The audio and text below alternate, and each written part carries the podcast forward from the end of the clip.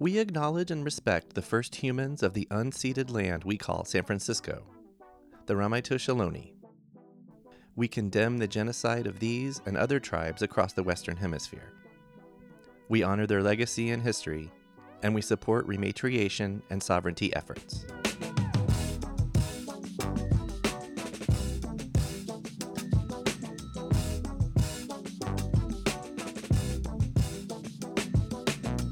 Hello, and welcome to Storied San Francisco. I'm your host, Jeff Hunt. This episode is all about Other Avenues Grocery Cooperative. It'll be the first in a little series we've wanted to do for some time now on San Francisco co ops.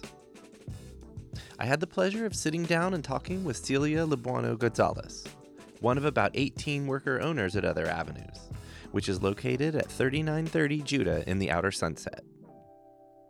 My conversation with Celia is one of my favorites in a while, not only for this podcast, but just in life. This is part one of two with Other Avenues.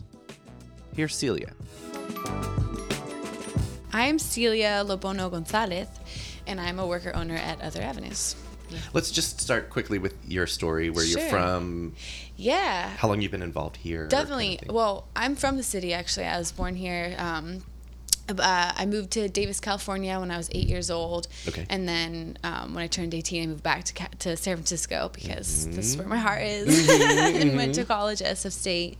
Okay. And I studied geography with an emphasis in food systems and also communications. okay. Different than communications, but overlapping in many ways. I, I did participate in the radio uh, program Oh. at SF State because my friend had was doing the class, so that was I have to too. ask when- when you were there because I went as well. I was there for a while, Oh. 2011 to 2017. Okay, okay, Yeah. I, that's not unusual. Yeah, I don't no, think definitely should- not. yeah. And I was in student government, and I was like a big Oh. student organizer, and I did a lot of different campaigning on food system issues there. Um, like uh, stopping Pepsi and Coke from Mm. coming to campus Mm-hmm. and becoming a pouring rights school, um, and just like overall looking at the food system on campus. Nice. Before I was like or- organizing at SF State, um, I also was leading the March Against Monsanto in San Francisco. So, Mhm. Thank you for kinda- that. Yeah, traced you know food system issues probably starting in 2013 or 2012 or 2013 is when I really started getting involved. Okay. Um, and it, it led me all the way to here, which is exciting, um, and a number of other things that I'm also involved in. But um, yeah, once I was kind of done at SF State, I you know lived in the neighborhood, Hmm. and I shopped here, not like you know all, all the time, but Not exclusively. yeah, yeah. Okay. And um, my partner saw that they were hiring, and I was like, well, sure, let's do it. So I applied, and they called me back within like five minutes. Oh, nice. and so I went through the interview process, and And that what year was that?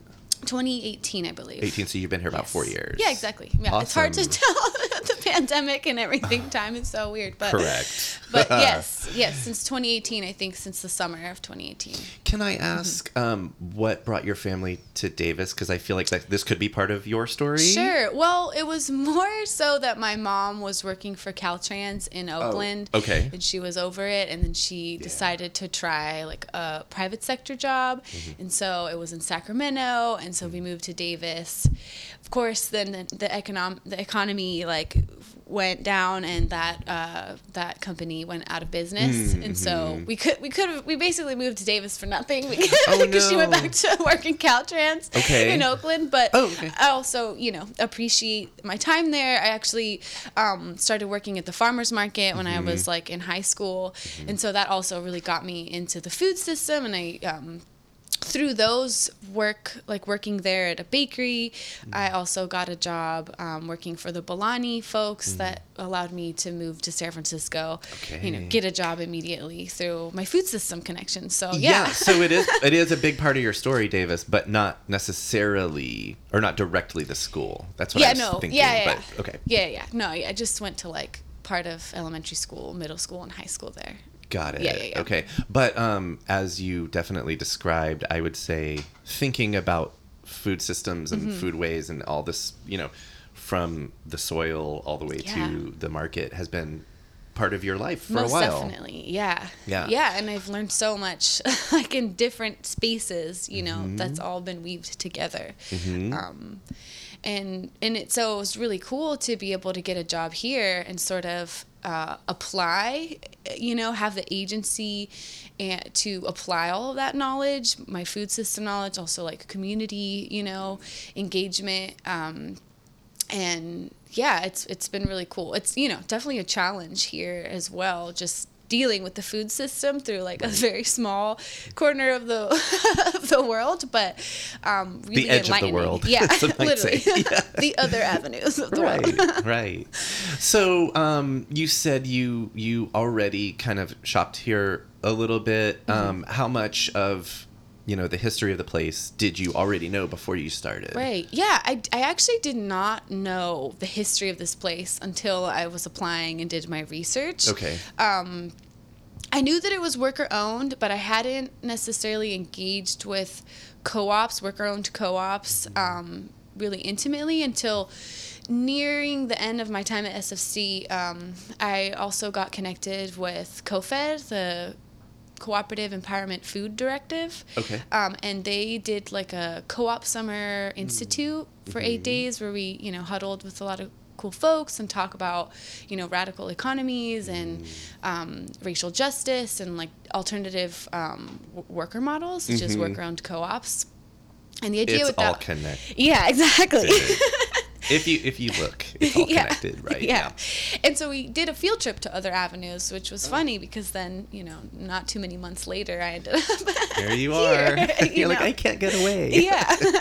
no but i do, i think that does speak to sort of your you know your story and and how it evolved and and and here you are um Yeah. so how did it come or how did it happen that you're you were the person who when we just kind of like sent out cast a, Yeah. a net out and that you responded like do, do you have a specific role here does anyone have It's specific n- roles or No, I mean, well, yes and no. So Okay. we we have, you know, we um, we all share pretty much in everything, right? We Mm-hmm. share in the shift work, so everyone has, you know, some kind of role like on the floor, cashiering or restocking or you know, taking turns running the retail floor. Mm-hmm. Um, we all have roles in buying as buyers for different Oh, okay, departments. okay. Um, but we're all in different departments. Some departments have more than one buyer, you know, some are like two, Right. you know. Um, and then we also share in administrative work. Um, you know, I am starting to do payroll now. I do a lot of the, you know, the promo stuff, the marketing, the Oh, yeah. billboards. You know, and there's different committees we have. You know, we have like a DI committee, we have like a refrigeration committee, store improvements, like a lot of different things. So everyone shares in that as well, and whatever they feel called to. Okay. Um, and but I have um, been excited too by events and you know doing promoting co-ops and talking to people about co-ops and you know what kind of resource or tool they have to offer. Um, Shanta Nimbark Sacharoff, who maybe you've heard of, she is like a big part of Other Avenues. She no longer works here, but she visits us and cooks us meals. Oh, and, nice. You know, she is like a legacy of, of, of Other Avenues. Okay. And so I've, um, you know, be, become really close with her and learned a lot from her. And her and I have um, participated in doing different uh, events, talking about other avenues, talking about co-ops in the Bay Area. Mm-hmm. We recently did a little uh, workshop with the SF Public Library and the Oakland Right. Public Library. Nice. Um, so now that the pandemic is like still around, Some- but doing a little, something. you know, it's something. hovering, but with a little bit of more space, we've been a little more active um, and kicked up also our community events here at Other Avenues. Oh, we started doing some in-person uh, activities. Cool. We can talk about that Yeah. later. Yeah. Um, so, can you sort of go over the history of this place? I know it dates back, you know, almost a half a century now. Yeah. It's Yeah. slightly younger than I am. but um, you know, it's not like this place just kind of popped up overnight. No. Or um, it's definitely here now. And also, congratulations on surviving the pandemic because that Yeah. wasn't a given Oh, a few years ago. Um, so yeah, can, can you can you go over the, the history and whatever Yeah. whatever amount of detail you'd like? Sure. Yeah. So the the history is so interesting because you know uh, not a lot of it is like written down per se. you know, so I'm still learning. You know, all these bits and pieces and how it was all connected. You know, and different things, but. It's lore. Yeah, it really is. Is- so I- I, I- might be getting things wrong, but you know, this this is the best I got so far. There's no journalism And here. I'm sure people have different perspectives as well, but Sure. from my understanding, like a lot of it goes back to you know, like even like the summer of '69. You know, people are starting to arrive in San Francisco, and there's people that are hungry. You know, we have to eat food, and there was um, you know, neighborhood folks and Haight specifically who were. Um, making relationships with local organic farmers and, um, and and farm workers and um, you know connecting the pieces around food access and how do people get fed how do we have nourishing food you know that's by the people like for the people you know that was kind yeah. of the motto Right. um, and so they were able to put together like this neighborhood buying club. Um, but then they were like, well, if we're the only one doing this, then we're only just replicating this inequity, you know, this lack of access. So Right. that was kind of what spilled into what was known as the food conspiracy. okay. And that was, yeah, in the 60s and early 70s, um, where there was this amazing movement of community members, neighborhoods organizing themselves in, you know, uh, in food buying clubs. So, uh, you know, coalesced group in a block or something mm-hmm. would get together once a week and they would share a meal. They would place orders, you know, d- pick up the food that was delivered and place mm-hmm. orders for the next week mm-hmm. of, you know, the supplies that they would need. And they had it all organized just people to people. And, you know, their slogan was, if you can't walk to food conspiracy, it's time to start another food conspiracy. Oh yeah. So these were just propping up all over the place. Um, and it was a beautiful thing. And who were they buying from, or I guess who all? Right. I think that uh, exactly who I can't answer. But, you know, generally. yeah, I would say like local producers in and around the Bay Area, Okay. and even going up, you know, the coastline. Okay. Um, my dad actually, I remember he told me he worked um, trucking organic produce up and down the coast, like from Oregon, Mm. Yeah. um, down to California and back. Yeah. Um, but so in the like early 70s also there was kind of an economic shift and a wave of evictions that kind of disrupted and uprooted a little bit of these like community neighborhood buying clubs Were they sort of all over the Bay Area? yeah from my understanding Okay. you know they kind of spread mostly in san francisco but i think way past you know into the east bay in different ways. Right. ways that would Um, make sense. and so yeah so after that kind of um, disruption there was definitely a need to transform the way that it was working into more of like a brick and mortar situation Okay. and so that's where the people's food system was born out of and that's where other avenues comes in Mm-hmm. Okay. so other avenues um, Rainbow Grocery, Veritable Vegetable, which is a distribution, Mm-hmm. Right. and many other uh, worker-owned co-ops that sadly no longer exist anymore. Many don't. Um, but some do. but have been you know replaced you know by other worker-owned co-ops in a way. Right. um, we're we're we're working together at that point um, to you know all food things. So it was like food co-ops like uh, stores distribution warehouses chef buying clubs like you name it. Everybody had a role and they also were putting a lot of effort into you know governing themselves in a radical you know democratic way. I- just rethinking yeah all the systems top to bottom. Right, and Yeah. trying to form including the top to bottom systems, like Right. hi- like hierarchies. Yeah. yeah. Let's rethink that. And so when we started, we actually were completely volunteer ran. So a lot of you know these systems uh, relied on volunteers. And Mm-hmm. w- originally we were across the street, uh, like not just like next to where Trouble Coffee was or Okay. something.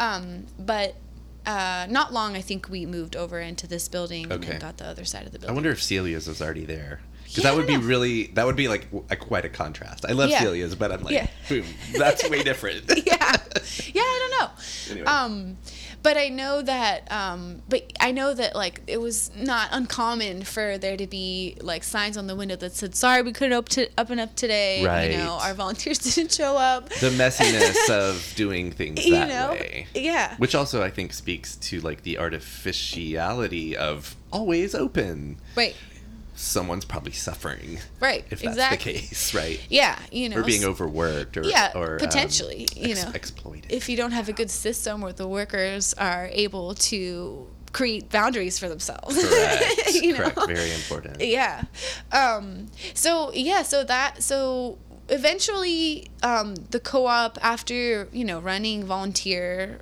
for a while it became a hybrid because the community this is like a community store right? Like the community without the community we wouldn't be here. Right. you know um, in many different ways. And it transitioned into like a hybrid worker owned but community owned kind of like consumer owned model of sorts Like where a membership kind of thing, or yeah okay, yeah like p- the shoppers had um you know a role in decision making oh, okay, you know, Right. um, to a certain extent. And I don't exactly know how that all functioned, you know, meeting wise and things like that, but um, it was a kind of a hybrid situation. And Mm-hmm. Okay. I think that was, um, I should get that date correctly, 1989, I believe. oh, okay. So 74 we opened. The doors opened in '74, so about Yeah. 15 or so years 1987, later. my That's bad. 13 years. Yeah, later. 1987 became a hybrid consumer co-op, and in 1999 we became uh, a worker-owned co-op. Worker-owned. Fully worker-owned. Yeah. So, so that model, the hybrid model, was experimented with for roughly a decade or so, and then, Yeah. do you know the decision making behind going? Yeah, I don't know all of the details, but I think that ultimately, you know, you know, power dynamics is a thing that always has to be like watched, and I, would say that there's still even some power dynamics, you know, Sure, that you know you have to name them, you know, like and work through them. Right. Um, but I don't. I mean, I, this is just me making assumptions here. You know, Sure. fully like I'm assuming that that you know model like uh, because of the way the store was originally ran as like volunteers and the people who are like really doing the work you know like i, I would say that the store was always ran with a worker owned kind of mindset you know Right. um, but um, but yeah, so I think just by that time, it probably made sense to fully move into a worker owned, even though the community like is still part of the community. You know, Like, Right. you know, the, honestly, there's been times where we almost had to close the doors Mm. and. The community like had loans we were able to take and Oh, wow. pay them back even before they were due. Um, we were able to buy the building Oh, um, nice. because of that. We were still paying the bank, That you know, but huge. but you know, in, in theory. Mm-hmm, um, and even before that, uh, one of the like the volunteers who worked here had bought the building um, when it was going to be sold to an architect who wanted to like double the rent. Oh wow. And, but the the way that the rent was structured was like a percentage of sales. So we Oh. always knew that we would be able to pay the rent Okay. um, because it was relative to how much income we were having, Right. which was great. yeah, that's system. important. So there's always been a community effort, you know, around how things have been working, and then Mm-hmm. um, I don't know what year we like officially bought the building, but That's okay. Yeah. But the model of worker ownership, uh, which you said 99 or Yeah. so, Yeah, I mean, legally. that's right around half of the entire life of the store. So Mm-hmm. I think it's significant that of all the different things that have been tried, this is the one that has, at least up to now, has stuck. Right, yeah. And I mean, I think it, it shows, you know, so we're worker owned. We, there's currently right now 18 of us. Um, we consolidated, we were like 19 when I started. We, we may go back to 19, you know. Did two people become one? Ba- basically one person left and we were like oh sales are down after the pandemic like maybe we can tighten up a little bit you know um, but you know we also have people on parental leave now like things it's an ebb and flow you know you don't want people to get burnt out Sure. but you also want um, there to be enough resources to go around so people can Right. you know raise their families and do things that they wish to do Um, live yeah their lives. exactly Well, for Yeah. me, um, another sort of theme here or idea is that this is not radical. Mm-hmm.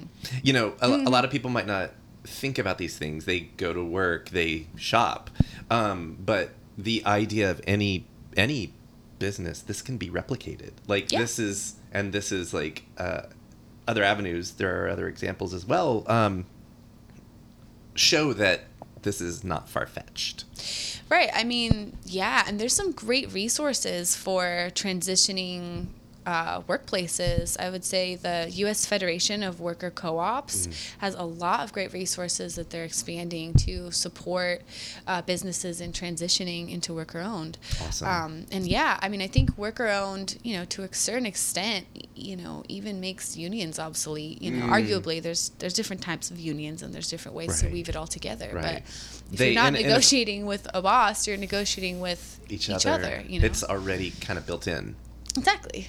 Yeah, and I mean, so I should say also an, a unique way around how we make decisions too, or maybe not so unique, but um, we actually run a, on a consensus model. Okay. So that means that everyone has to agree also for for anything to pass. One person can block an item mm-hmm. and even if there's several people that are not feeling it, you know, have mm-hmm. reservations or feel like they might mm-hmm. stand aside, then if there's enough folks that feel that way, then there also isn't consensus Right. and, and a it vote doesn't wouldn't go through, you know. Okay. So it really does take, you know, having strong relationships with each other and being able to communicate your ideas. I was gonna say You to know? um, set to sell. Is that weird to say? To sell mean- your ideas. That's it, right? Yeah, Um, right.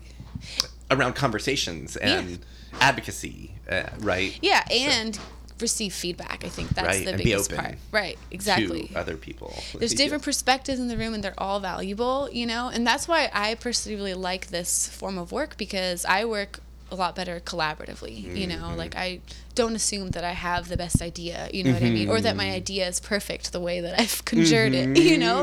And so I rely on everyone else's, you know, understanding to see if is it relatable, is it impactful, is it meaningful? And this, you know, kind of work system really supports that and encourages that, you know? Again, not a not a radical idea, at Yeah. least to my mind. I mean, Yeah. I'm sort of steeped in you know, thirty plus years of uh, alternative thinking. Right. so, Yeah. um, but but really, I, I think the point is, um, it's not far. It's not far fetched. I already Mm-hmm. I already said it, but it's like these systems of cooperation and collaboration. Mm-hmm. Um, these models work. They do work, yeah. And I mean, It, you depends, know, it depends on what your motivations are. that's true. right? Exactly.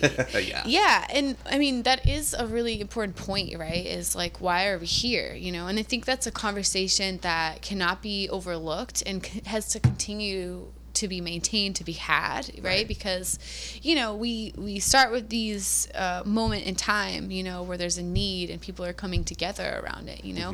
And then things shift and it's important to remind ourselves like why we're here you know? Because otherwise we become too rigid or we form you know fall into the to the space that is given to us to fall when really the goal is to like expand and change the way that we're thinking and engaging with each other as society you know? So i mean even with that i feel like co-ops are a good tool within you know within a set of tools um, because they allow us to have more autonomy and agency in our workspace. Um, but to a certain extent you know they're still operating within capitalism you know?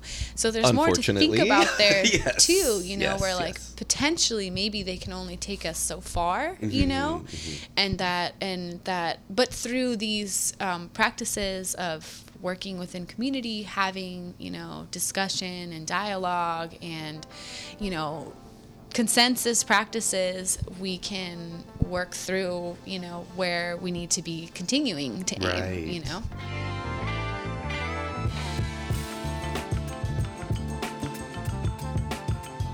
Next week on the podcast, we'll hear more from Celia, one of several worker owners at Other Avenues Grocery Cooperative.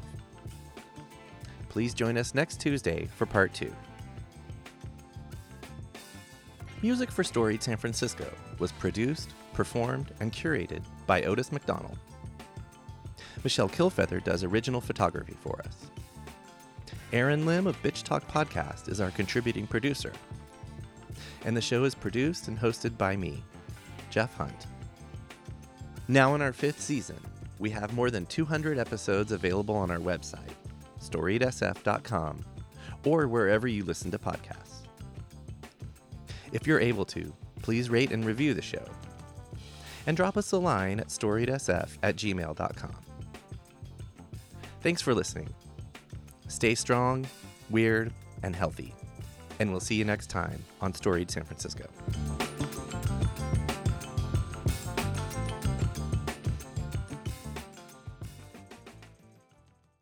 This podcast is a proud member of the BFF.FM podcast network.